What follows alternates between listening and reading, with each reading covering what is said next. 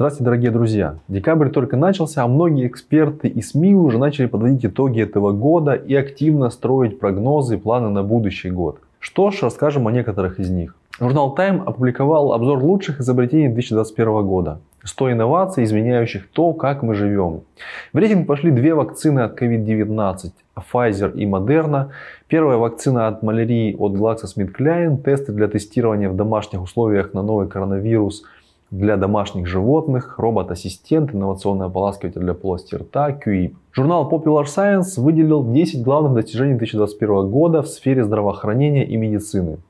Он тоже включил в свой топ те же вакцины от COVID-19 и малярии, а также препарат Zakinvi от Eiger Pharmaceuticals. Это первое одобренное FDA средство для лечения синдрома а, прогерии Хатчинсона Гилфорда, которого, это редкое заболевание, которое вызывает преждевременное старение. Далее в рейтинге упоминается имплантат для восстановления крестообразной связки Bridge Enhanced от MIAC Orthopedics. И самый резкий и четкий компьютерный томограф на сегодня это Niatom Alpha от Siemens. В сканере используются детекторы, которые считают фотоны для измерения каждой частицы света, которая проходит через него. Ну, это приводит к более четким и контрастным изображениям э, внутренней, внутренней работы организма. А какие инновации в сфере здравоохранения по итогам 2021 года назвали бы вы? И как, на ваш взгляд, мог бы выглядеть аналогичный российский рейтинг? И кто бы его возглавил? Вопрос на самом деле интересный. Кстати говоря, под конец года в России зарегистрировали детскую вакцину от коронавируса «Спутник М».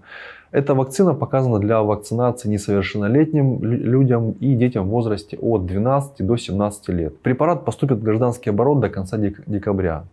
Федеральная антимонопольная служба согласовала цену на 30% ниже, чем стоимость спутник V для взрослых. Стоимость спутник М будет 600 рублей 48 копеек.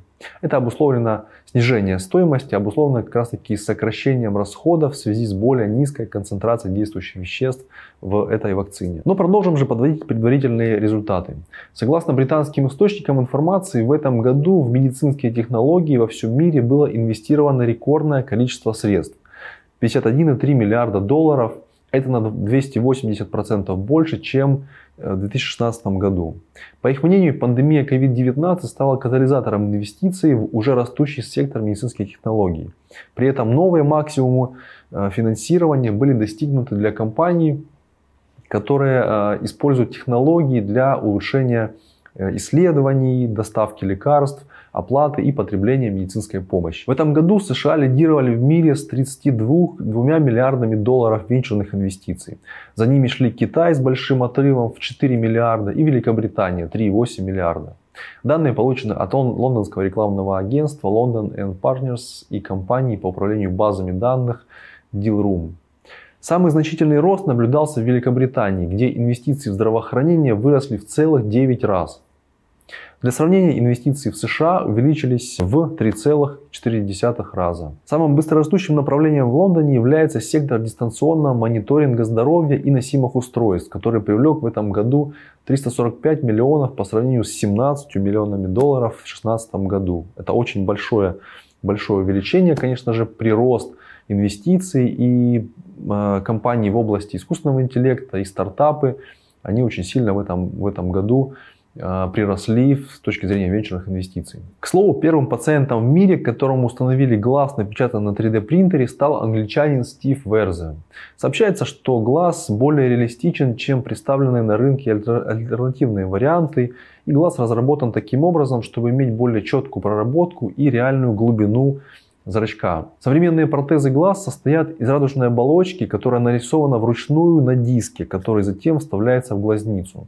Однако их конструкция не позволяет свету проходить э, в полную глубину глаза и, соответственно, выглядит не очень реалистично. К тому же установка традиционных протезов требует снятия слепка глазницы, в то время как при разработке 3D протеза глазница сканируется цифровым методом для того, чтобы создать уже детальное изображение. Функциональный глаз Верза был предварительно отсканирован, чтобы его глаза выглядели примерно одинаково. И затем полученное 3D изображение было отправлено в Германию для печати, после чего после печати оно было отправлено обратно в Великобританию, где его уже доработал и отполировал окулист глазной больницы Moolfields. По словам специалистов больницы, 3D-печать способна вдвое сократить время, которое необходимо для создания протезов глаза Это сокращение с 6 недель до 2 или 3 недель. И на ближайшее время уже запланированы клинические испытания с участием большого числа пациентов. Медицинская биоинженерия потихоньку развивается и в России, а благодаря конкурсу по созданию центров национальной технологической инициативы или НТИ Теперь этому направлению придадут ускорение. Самарский государственный медицинский университет, как победитель конкурса, получит 650 миллионов рублей на 5 лет. А дальше еще 846 миллионов рублей привлечет из небюджетных источников. Деньги пойдут э, на центр НТИ по направлению бионическая инженерия в медицине. Перед данной организацией стоит крайне амбициозная задача. Это разработка мировых лидерских технологий для запуска глобального и быстрорастущих глобальных компаний ну, так называемых unicorn companies, то есть э, единорогов в секторе биомедицины.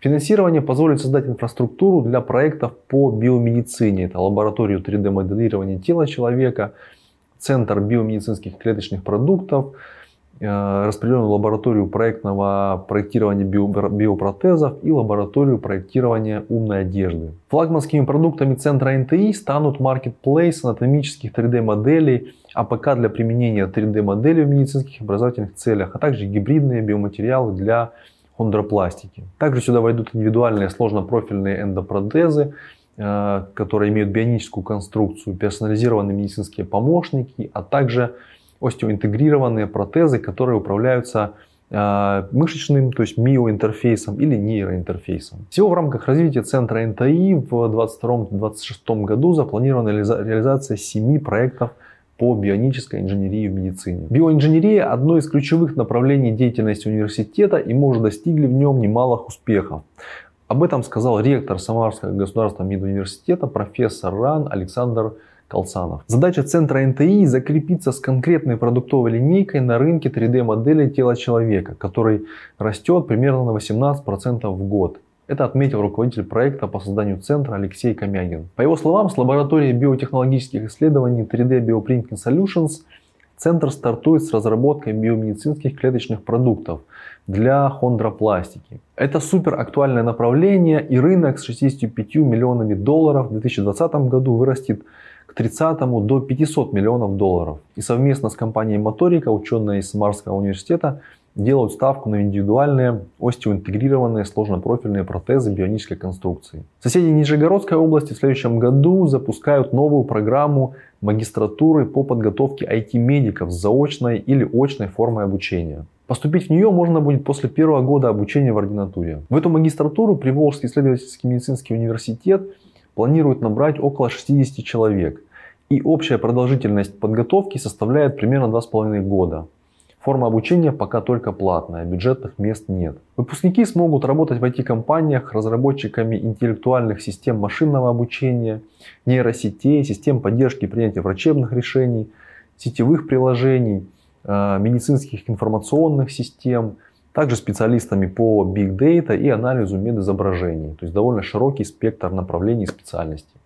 В ВУЗе обещаются действия в трудоустройстве выпускников. Университет заключил договоры о практической подготовке обучающихся с э, несколькими крупными IT-компаниями. Как известно, специалистов по врачебным специальностям, IT-медик и сетевой врач, а также инженеров по информационным э, системам и технологиям в медицине с 2018 года готовят в первом университете имени Сеченова. И снова новость из Приволжского федерального округа. Пензенскому ЗАО научно-производственному предприятию МедИнж экспертный совет Фонда развития промышленности э, одобрил выдачу займа в размере 240 миллионов рублей. В компании намерены модернизировать производство сердечно-сосудистых имплантов, увеличив мощность производства на 56%.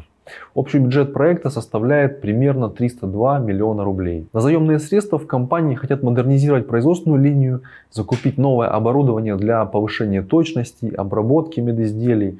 И после модернизации MedInch сможет самостоятельно уже изготавливать большинство а, материалов и комплектующих, которые сейчас уже ну, сейчас пока вводится из-за рубежа. Благодаря этому планируется привести уровень локализации производства продукции примерно к 100%. В перспективе в компании рассчитывают занять до 27% рынка имплантируемых медизделий, объем которого оценивается сейчас в 9,3 миллиарда рублей. Хороший подарок под новогоднюю елку получил от Фонда содействия инновациям, который входит в группу РФ, Новосибирская биотехнологическая компания Scientificoin. Она запустит серийное производство газоанализаторов. С помощью сибирской станции мониторинга здоровья Health Monitor можно провести быстрое тестирование различных заболеваний путем измерения концентрации газов, выдыхаемым человеком в воздухе. Известно, что в выдохе человека содержится более 750 летучих соединений. Установка зарекомендовала себя в спортивной индустрии. Например, атлеты могут легко оценить эффективность тренировочного процесса. Устройство также отслеживает несколько ключевых показателей организма человека, таких как метаболический профиль, анаэробный и аэробные пороги, липолиз или гликолиз. Для этого измеряется более 30 выдыхаемых газов одновременно.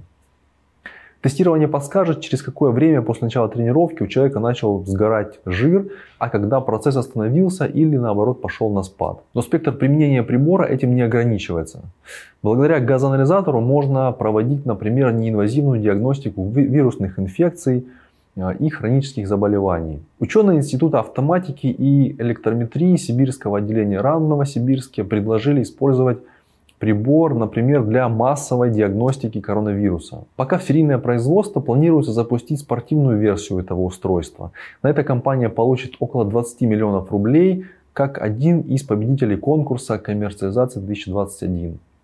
Это, кстати сказать, максимальная сумма гранта, которая возможна по условиям конкурса. Международное общество по стандартизации ISO и IEC поддержало инициативу по созданию в России международного стандарта, который устанавливает требования к планированию и осуществлению клинических испытаний э, систем искусственного интеллекта. В 2020 году на национальном уровне подобный стандарт был разработан Центром диагностики и телемедицины Департамента здравоохранения города Москвы, также совместно с э, подкомитетом искусственный интеллект в здравоохранении. Стандарт, который будет подготовлен вместе с международным сообществом, будет регулировать общие требования к планированию и проведению клинических испытаний систем искусственного интеллекта для оценки его качества, эффективности и безопасности в целях регистрации ПО как медицинского изделия. Каждому из нас время от времени приходится искать врача для себя или своих близких.